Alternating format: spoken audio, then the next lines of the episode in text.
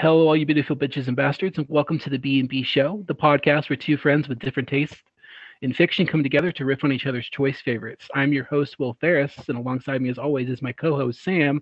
This hangover is going to kill me, Lowry. And that sometimes is accurate. and tonight, for your viewing pleasure, we're going to tackle an episode pulled from the Netflix anthology series Love, Death, and Robots, and that is the 17-minute short Beyond the Aquila Rift. Now, this story falls under the science fiction horror spectrum, which is where Sam sort of thrives. And speaking of which, have you seen Beyond the Aquila Rift or any other part of Love, Death, and Robots, Sam? No. So I knew that it was kind of like straddling the line of like science fiction horror stuff. Uh, but I didn't know much other than that. And then I looked up Beyond the Aquila Rift to figure out how to watch it because I didn't know it was part of this anthology. Um, and apparently, this is based on some kind of novel or something. So these are the things that I learned today this stuff up. So no, I had I had no relationship to this at all. Well, I remember when this first dropped on Netflix back in 2017. I watched the entire series from back to front, and I thought it looked the idea of it was very interesting. The premise behind it, anyway, having several different artists and creators, directors, animators make their own story in their own way. It was a really cool idea. Um, each story in Love, of Death, and Robots is its own contained universe, and this won't be the last outing of this anthology series for the B&B. Um, But for a quick breakdown of Beyond the Aquila Rift's production, before we jump into the short, the story is, like Sam said, based on a short story written by Alastair Reynolds. It's part of just a short story collection called Beyond the Aquila Rift as well. Um, he also wrote the um, the story Zima Blue, which is also another part of Love, Death, and Robots. It's not as sinister as this one, I guess I'll say. Um, Love, Death, and Robots as a whole has a 77% rating on Rotten Tomatoes, and a second season is currently in production and scheduled to be released soon. So, more content for you bitches. But um, so with all that out of the way, I guess let's uh let's jump into the rift. Yep. Um, the story begins with a freight ship called the Blue Goose in line in a line of ships heading towards a surge point gate. As the Blue Goose queues for its turn to enter the gate, its captain, Tom, looks outside and laminates on the queue. Ray responds by laminating on his hangover, which is Sam. Um, after Tom checks with Ray and Susie if the ship is ready to enter the gate, they all enter their surge tanks in preparation for the faster and light journey.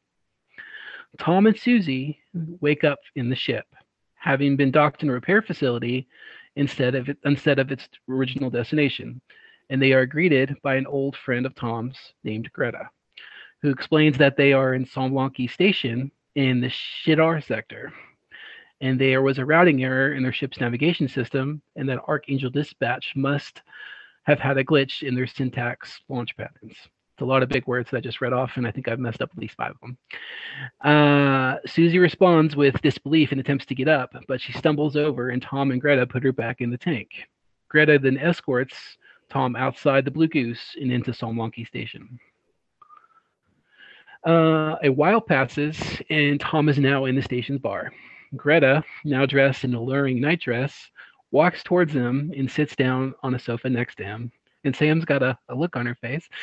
Uh, We're going to get to a part that I'm like, why is this happening really quickly?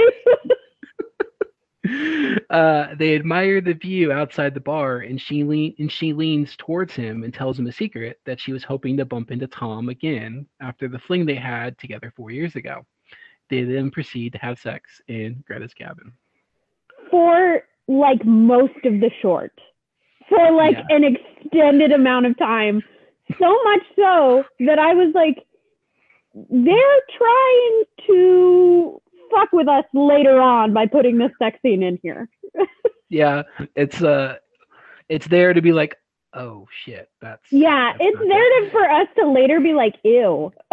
Exactly. but at the time, yeah. I was like, Jesus Christ.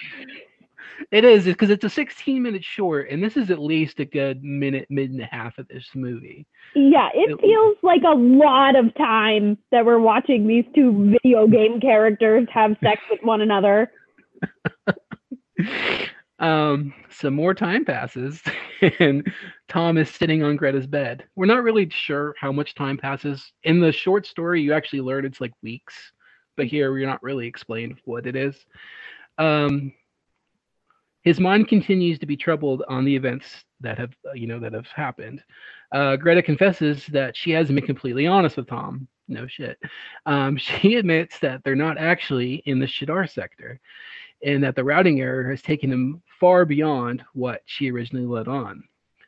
Uh, she gets out of bed and presents a holographic map demonstrating that Saumlaki Station is in fact 150,000 light years away from Earth.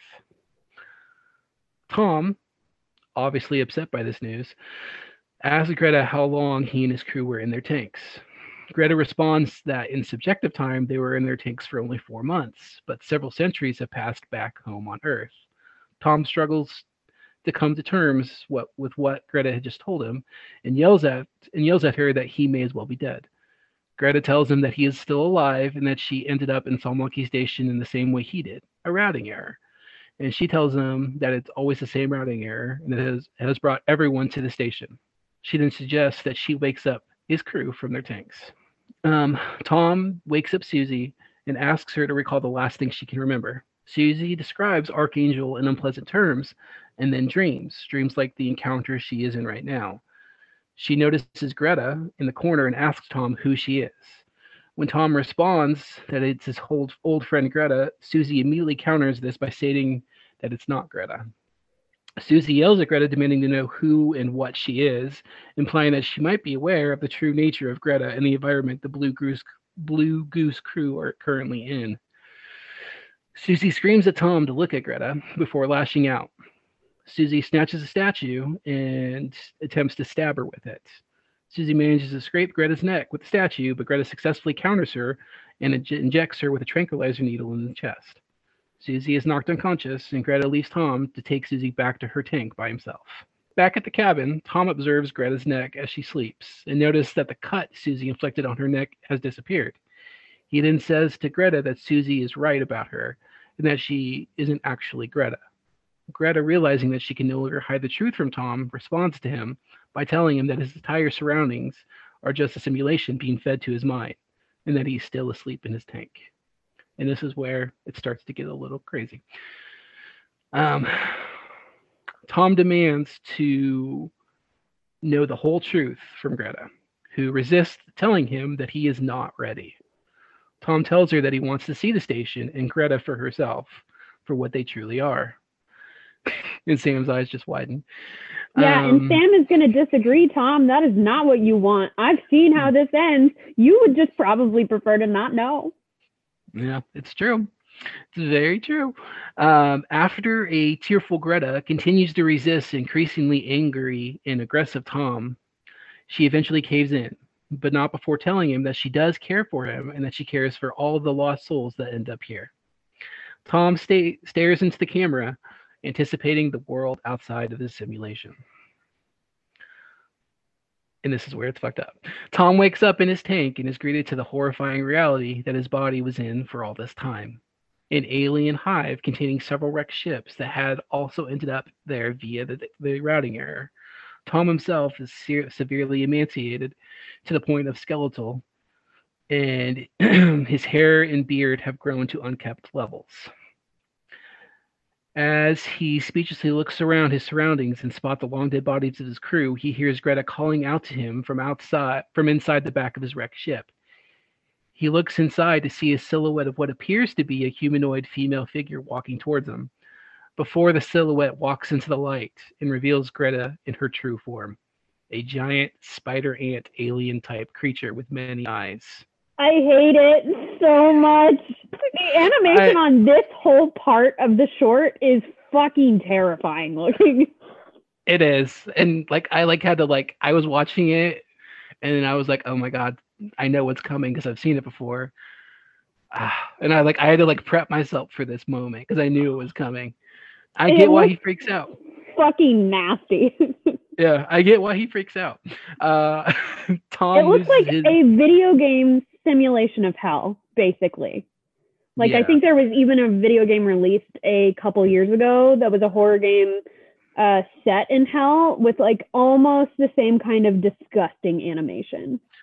So, like in the book, it's even more grotesque in the story, and there are more than just Greta. Greta's like the queen there, like the queen, like ant, like bug, but there are other like horrific creatures there. Like you got to read the short story because like the imagery that your mind can create, this doesn't do it. This story doesn't do it justice.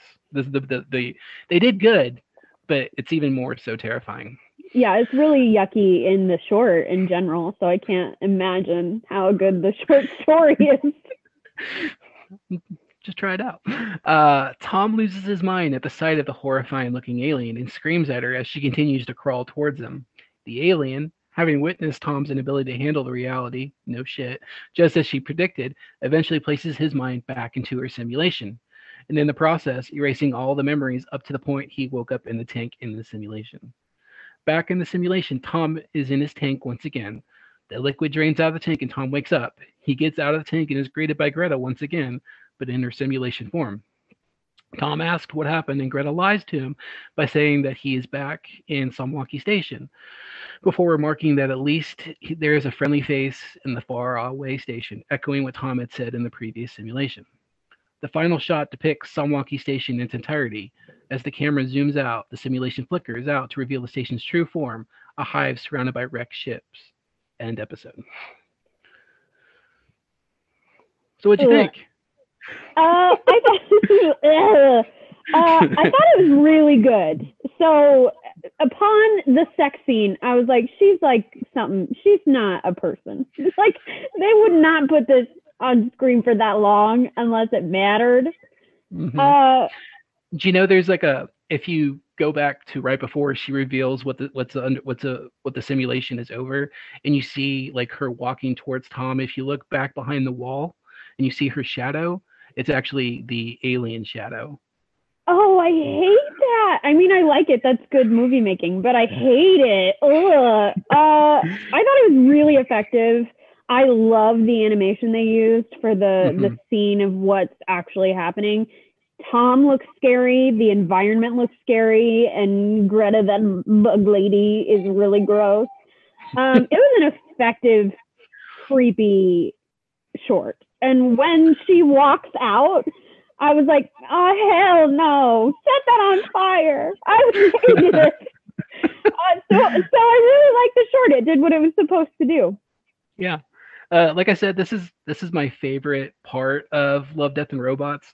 I mean, obviously there are other ones that are funny and everything like that, and there's some are more gory, but I feel like this does everything right with storytelling. Like it's quick, it's brisk, but the story, like I don't like.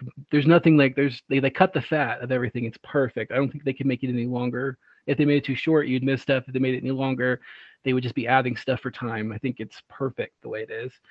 Uh, I'm gonna give it a five out of five for me. I think it's perfect for me. So I also actually am going to give it a five out of five. All I- right, that's our Yeah, I think that's like one. the first time that we've agreed on that. Uh, I, know. think the animation on this was so good, and the juxtaposition of the way the simulation looks versus what's actually happening around him, and what he actually looks like and what Greta actually looks like is very effective. Uh, I didn't. This was an easy watch for me. I didn't feel like it was long, which is good because it was 17 minutes. Um, Mhm. So that's a five out of five for me. Yeah. You guys should watch it. Yes, you should totally watch it. Um, but uh, that's that's a wrap for this episode of the B&B show. Since, as Sam said, the previous episode we're recording three and one, we can tell you what we're doing next week too, Yes, which we is can. we we're going to be starting to cover Netflix's Castlevania series, and we're going to start with episode one entitled Witch Bottle. So if you want to follow along our Wallachia adventure, start watching that show pronto, bitches. But Do it. um, until then, uh, I'm Will, And I'm still Sam. and this is uh, this is it. Bye. Yeah. Bye, bitches.